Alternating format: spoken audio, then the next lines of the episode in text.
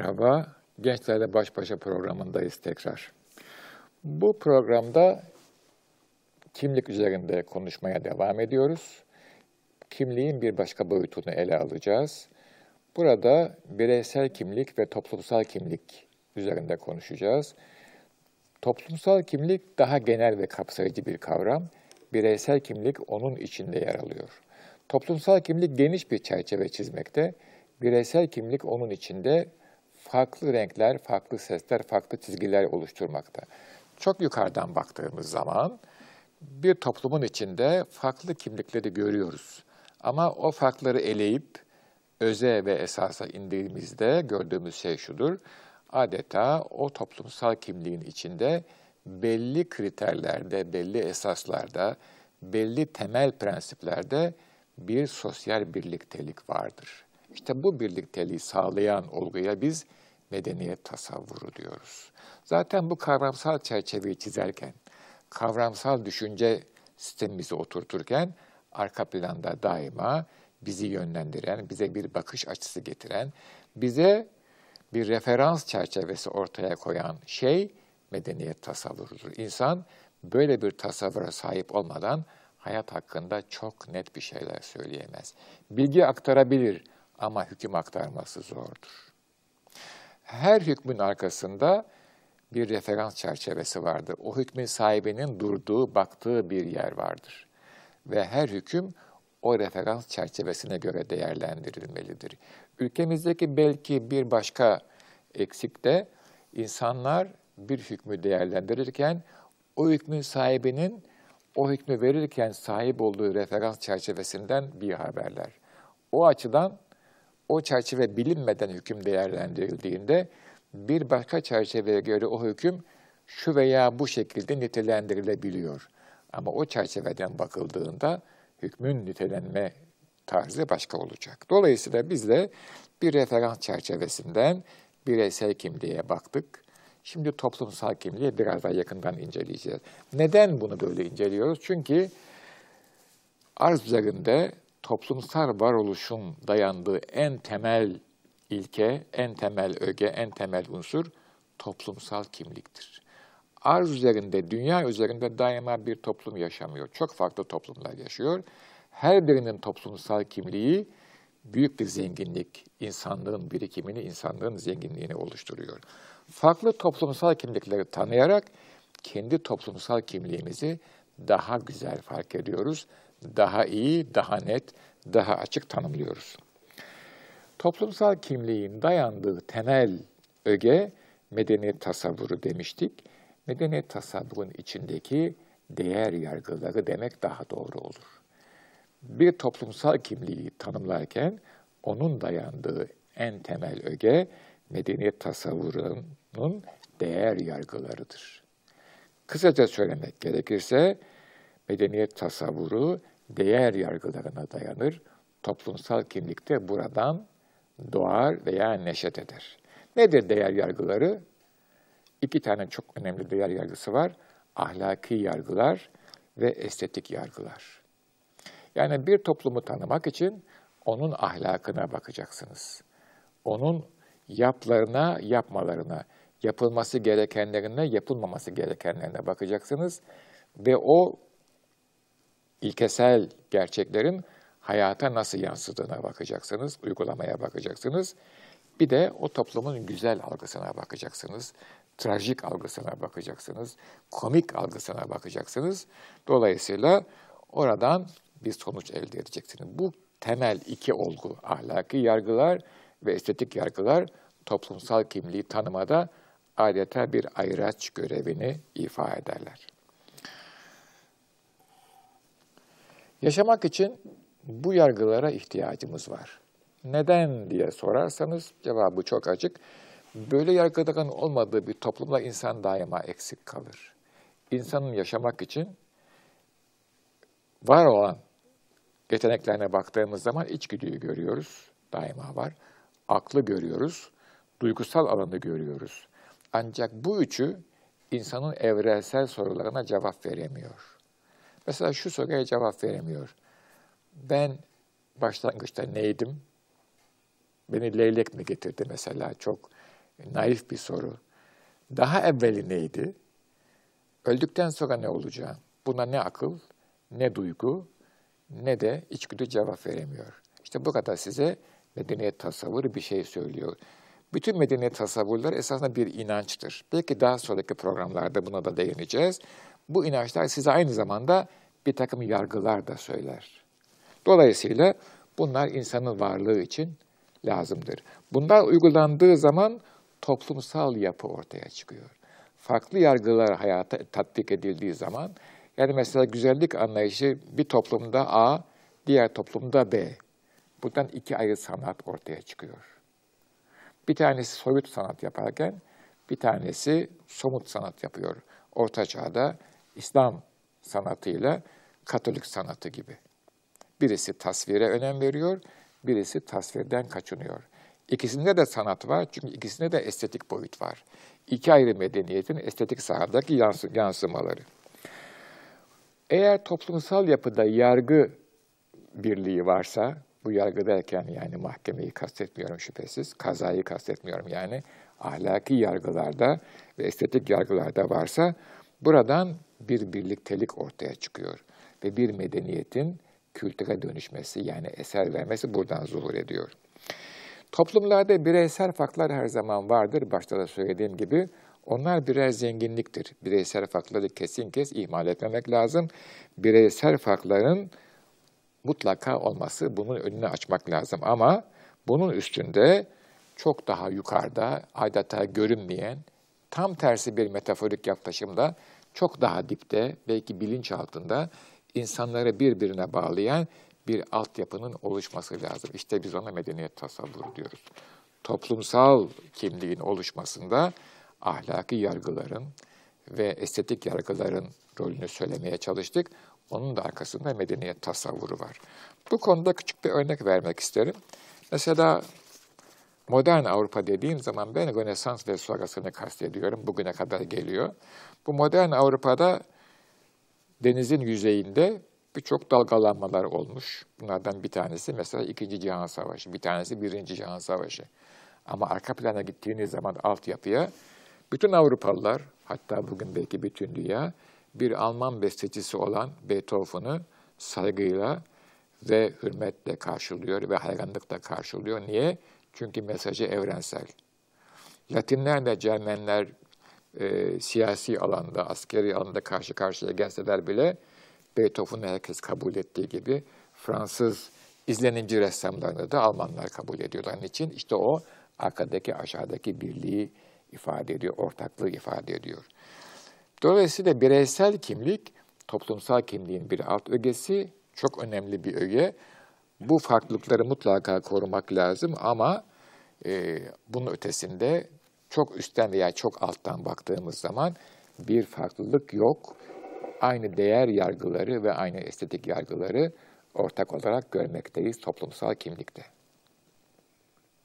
Toplumsal kimliği fark etmek için daha doğrusu çok sempatik bir tabir değil ama burada kullanacağım. Ötekileştirmeden ötekiyi kullanacağım. Ötekiyi algılamak için mutlaka toplumsal temas yapmak lazım. Bunun da e, en önemli e, yolu, çözüm yolu seyahat etmek ve dış ülkelerde bir miktar yaşamak. O zaman aynı şahslarda olduğu gibi siz kendinizi o aynada görüyorsunuz. Toplumu müşahede ediyorsunuz. Toplumun getirdiği espriyi görüyorsunuz. Bu seyahatin kadim zamanlardan beri en etkili ve çözüme en çabuk ulaşan yolu ticaret. Çünkü ticaretin bir fonksiyonu var.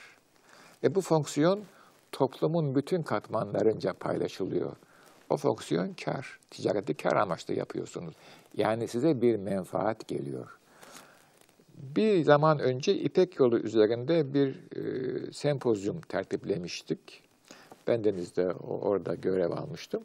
Bu sempozyumda e, şöyle bir resim ortaya çıktı. İpek yolu milattan önce 2. asırdan beri var. Zaman zaman çok etkin, zaman zaman etkinliği düşüyor. Etkinliği yüksek olduğu zaman yani yol iyi çalıştığı zamanlarda bütün üzerindeki yani İpek yolu malum Çin'den başlıyor Portekiz'e kadar devam ediyor. Asya'dan geçiyor, Yakın Doğu'dan geçiyor, Anadolu'dan geçiyor, Avrupa'nın güneyinden Portekiz'e kadar. Gelen insanlar bunu söylediler. Portekiz delegesi de söyledi. İpek yolu bizde bitiyor dedi çünkü sonra okyanus başlıyor. Ve bu İpek yolunun çok etkin olduğu zamanlar deniz yolları fazla gündeme gelmediği zamanlar yani ona kabaca 16. asra kadar.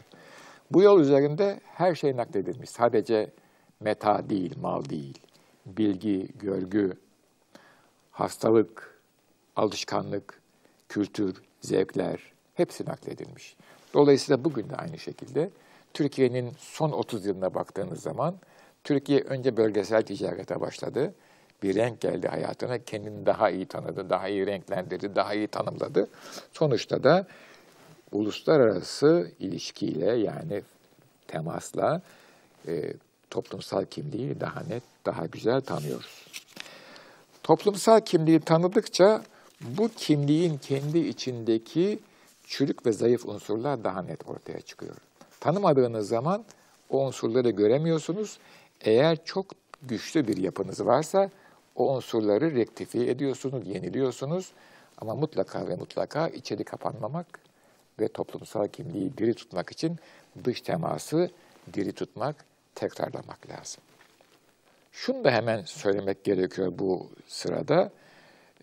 Değer yargıları dediğimiz hadise esas itibariyle bir inançtan kaynaklanıyor. Yani ahlaki bir yargı sistemi ortaya koyuyorsanız bunun mutlaka bir inanç olması lazım arkasında. Bu inanç her zaman dinden gelmeyebilir. Bir felsefi sistem de size bir değer yargıları sistemi sunabilir ama mutlaka o inanca sahip olmanız lazım. Yani herhangi bir felsefi sistemi bilmek yetmez, onun mümini olmak gerekiyor. Din içinde böyle. Dinin mümini olursanız onun inanç sistemini hayata tatbik edersiniz. Oradan değer yargıları, ahlaki prensipler ortaya çıkar. Estetik de oradan çıkar. Efendim modernitenin estetiği dinden kaynaklanmıyor doğru. Din gibi algılanan bir felsefeden kaynaklanıyor. Modernist felsefeden kaynaklanıyor. Hümanizmadan kaynaklanıyor. Aydınlanma felsefesinden kaynaklanıyor. Dolayısıyla bir inanç arkasında daima var. Toplumun kimliği işte bunlardan ortaya çıkar. Burada her zaman söylediğimiz gibi eğitim esastır ve her toplum mutlaka ve mutlaka değer sistemini, eğitimini yansıtmak zorundadır. Eğitimde sadece bilgi aktarılmaz. Eğitimle değer sistemi aktarılır. Bunu defaatle söylüyoruz. Eğitimde bir ikinci husus, mutlaka yapılması gereken bir husus, değer sistemindeki sözle uygulamanın çelişkili olmamasıdır. Yani eski tabirle fiille kavil birbirine uymalıdır. Bir genç dimağı, bir genç kalbi, bir çocuk kalbini eğitirken ona fiille kavil arasında yani yaptığınızı aynı zamanda söylemelisiniz. Hatta belki söylemeden yapmak daha da etkili olabilir. Söylüyorsanız davranışınız ona göre olmalıdır. Aksi halde sizin sözünüz geçerli olmaz. Sadece çocuk görür ve sizi hoşnut etmek için belki yalancıktan, yapmacık olarak kabul eder ama arka planda onun şahsiyetinde, kimliğinde derin bir yara oluşur. İki farklı otoriteden iki farklı eğitim tarzı gelmemelidir. Bunun bir başka sözde ifadesi. Şimdi bu eğitim noktasında e, üzerinde durulması gereken iki özellik var. Yani sağlam bir kimliğin, tutarlı bir kimliğin, dünyada varoluşun dayandığı, kendine güveni olan ve kendini rahatça deklare eden bir kimliğin var olması için hak, vazife, yetki, sorumluluk. Bunlar birbirine çok yakın kavramlar ama bunlar mutlaka verilmeli. Şöyle söylemek durumundayım. Küçük bir insan, başlangıçtan itibaren insan dediğimiz varlık hakkını ister, vazifesini müdürlük olmak zorundadır. Hak istemeyi insanlar kendilerinin bir doğal hakkı olarak görürler. Ama vazifeden genellikle kaçmak isterler. Dolayısıyla bir insana bir hak verildiği zaman onun mutlaka bir vazife karşılığı olduğu, bir ödev karşılığı olduğu bilinmelidir. Eğitimin temeli bu. Ha temel haklar nereye duruyor, nerede duruyor diyeceksiniz. O insanın doğal olarak başlangıçta edindiği yaşama hakkı gibi, kendini ifade etme hakkı gibi, özgür seyahat etme hakkı gibi. Onlar insanın başlangıçtan doğal olarak dünyaya getirdiği haklar. Eğitim süreci başladığı anda bir hak varsa bir vazife de vardır. Yahut yetki varsa sorumluluk da vardır hayatta. Efendim şimdi işte biz çocuğumuz küçüktür, efendim gençtir, kusur yapar, tabii ki yapar. Ondan hiçbir şüphemiz yok ancak hak verildiği anda vazifenin de mutlaka olduğu, vazifenin karşılığı hak, hakkın karşılığı, karşılığında vazife olduğu hiç unutulmamalıdır. Tekrar kendi eski hocalığıma dönüp olayı şöyle bir toparlamak istersem, bireysel kimlik toplumsal kimliğin içerisindedir. Dünyada var olmak için mutlaka tutarlı, kendi içinde tutarlı, kendi içinde özgün ve düzgün bir toplumsal kimliğe sahip olmak gerekiyor. Bu toplumsal kimliğin temel kabulleri sizinkinden veya ötekinden farklı olabilir. Ama, önemli olan o temel kabullerle yaşadığınız hayatın ürettiklerinizin tutarlı olmasıdır.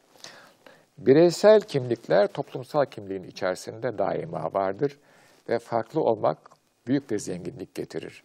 Ama çok üstten baktığınız zaman veya çok derine indiğiniz zaman o toplumsal kimliğin ortak ögelerini bireysel kimlikte de bulmak mümkün olmalıdır. Aksi halde toplumsal birliktelik ve sinerji doğmaz. İşte Batı uygarlığından bir örnek vermeye çalıştık. Batı uygarlığının toplumsal kimliğine baktığınız zaman içinde çok farklı renkler görüyorsunuz. Ama hepsinin belli filozoflarda, Orta Çağ'da belli dini anlayışlarda, modern çağda belli felsefi anlayışlarda ortak yargıları var. Neden? Çünkü artık modernist dünyada Katolik dünyanın dini yargılarının yerine düşünsel dünyanın, felsefi dünyanın yargıları geçmiştir. Dolayısıyla bu ortaklık bugün Batı dünyasını var ediyor. Bizim ait olduğumuz meden medeniyet ailesinde, toplumsal kimlik ailesinde, o İslam toplumsal kimlik ailesidir. Böyle bir ortak yargı sisteminin var olup olmadığını sizin düşüncenize bırakıyorum ve burada da hak vazife ilişkisini, yetki sorumluluk karşıtlığını veya ilişkisini tekrar gündeme getirerek bugünkü konuşmamı bitiriyorum ama şimdi sizden soru bekliyorum eğer varsa. Rıza Tevfik diyor ki bana sual sorma cevap müşkildir diyor. Ben öyle demiyorum. Bana soru sorun cevap müşkil olsa da diyor. Buyurun efendim. Hocam şimdi bir e, bireysel kimlikten bir de toplumsal Evet. kimlikten bahsettik. Bireysel kimlik toplumsal kimliğin e, içinde dedik. İçinde Hani dedik. toplumsal kimlik illaki bireysel kimliği etkiliyor. Etkiliyor E, tabii. peki e, bu toplumun içinden çıkacak bir bireyin bireysel kimliği toplumu etkileyebilir mi? Etkiliyor tabii. O işte yıldız adamlar. Yani öyle öncüler, önderler çıkıyor ki onlar toplumsal kimliği bir başka boyutta tekrar yorumluyorlar. Yani bir sanatçı, bir düşünür, bir siyasetçi, bir asker, bir filozof veya bir aziz toplumdan çıkıyor. Toplumun birikimini alıyor. Çok üst düzeyde yepyeni bir kompozisyona kavuşturuyor ve o birikimi yepyeni bir yorum olarak topluma sunuyor. Böylece paradigma değişikliği oluyor toplumsal hayatta. Ama o paradigma değişikliği eskinin devamı olan bir paradigma değişikliği. Aynısı değil. Değişik fakat eskinin devamı. Eski unsurdan alıntılar yapıyor. Tabii ki bu güzel bir soruydu. E, Zaten öyle insanlar ne zaman çıkıyor? Benim kanaatime göre toplumda bir gerilim olduğu zaman çıkıyor öyle insanlar. Toplum bir şeylere gebe olduğu zaman böyle söyleyelim, bir şeylere hamile olduğu zaman doğurmak üzere bir gerilim var, bir sıkıntı var. Öyle bir ins- insan çıkıyor ve o toplumu yepyeni bir düzeye taşıyor. Buna yeni bir kimlik veya kimliğin zenginleşmesi adını vermek daha doğrudur diye düşünüyorum. Şöyle bakıyorum. Başka soru da olması lazım. Evet, siz buyurun efendim. Toplumsal kimlik ve bireysel kimlik meselesinde farklı toplumların, farklı bireylerin e, farklı kimliklere e, sahip olduğundan bahsettiniz. Evet, E, bu kimlikler zaman içerisinde bir takım değişimlere tabii uğruyor. uğruyorlar. Uğruyor. E, bu değişimler e, bu değişimler nelere bağlı olarak gerçekleşiyor? Ya da bu değişimler nasıl? Daha sert geçişlerle mi? Daha birikim Sert geçişte olabiliyor, yumuşak geçişte olabiliyor. Hayat bir serüven. Hayat bir serüven, bir nehir düşünün ki hayata göre çok basit. Önce bir ovadan geçiyor, sonra bir kanyona giriyor, sonra bir şelaleden, sonra meyilli kayalık bir araziden geçiyor. Sular çarpıyor, köpürüyor, alt oluyor, üst oluyor. Ovada sakin akıyor, bir süre kuruyor. Hayat böyle bir şey. Dolayısıyla bazen çok sert, bazen çok yumuşak. Ama burada önemli olan hadise şu. Eğer siz hayatın bu akışı içerisinde daima özgün ve tutarlı bir medeniyet tasavvuru yahut toplumsal kimlik taşıyorsanız var olma, bütün insanlara katkı yapma yahut tarihe dipnot düşme şansınız ve gücünüz artıyor. Efendim burada e, mevzu bitmedi ama zaman bitti. O bakımdan e, veda etmek vakti geldi. E, aziz e, izleyicilerimizi sevgi, saygı ve muhabbetle selamlıyorum. Allah'a ısmarladık diyorum.